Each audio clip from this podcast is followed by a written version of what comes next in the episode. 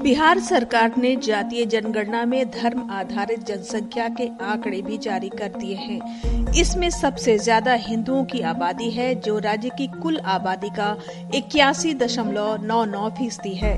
राज्य में मुस्लिम जनसंख्या सत्रह दशमलव सात फ़ीसदी, जबकि ईसाई दशमलव शून्य पाँच सात फ़ीसदी सिख दशमलव शून्य एक एक फ़ीसदी, बौद्ध दशमलव शून्य आठ पाँच फ़ीसदी, जबकि जैन दशमलव शून्य शून्य नौ फ़ीसदी है। अन्य की बात करें तो वो दशमलव एक दो सात फ़ीसदी है। इसके अलावा वैसे लोग भी हैं जो किसी धर्म को नहीं मानते। उनकी जनसंख्या दशमलव शून्य शून्य एक छह फ़ीसदी है।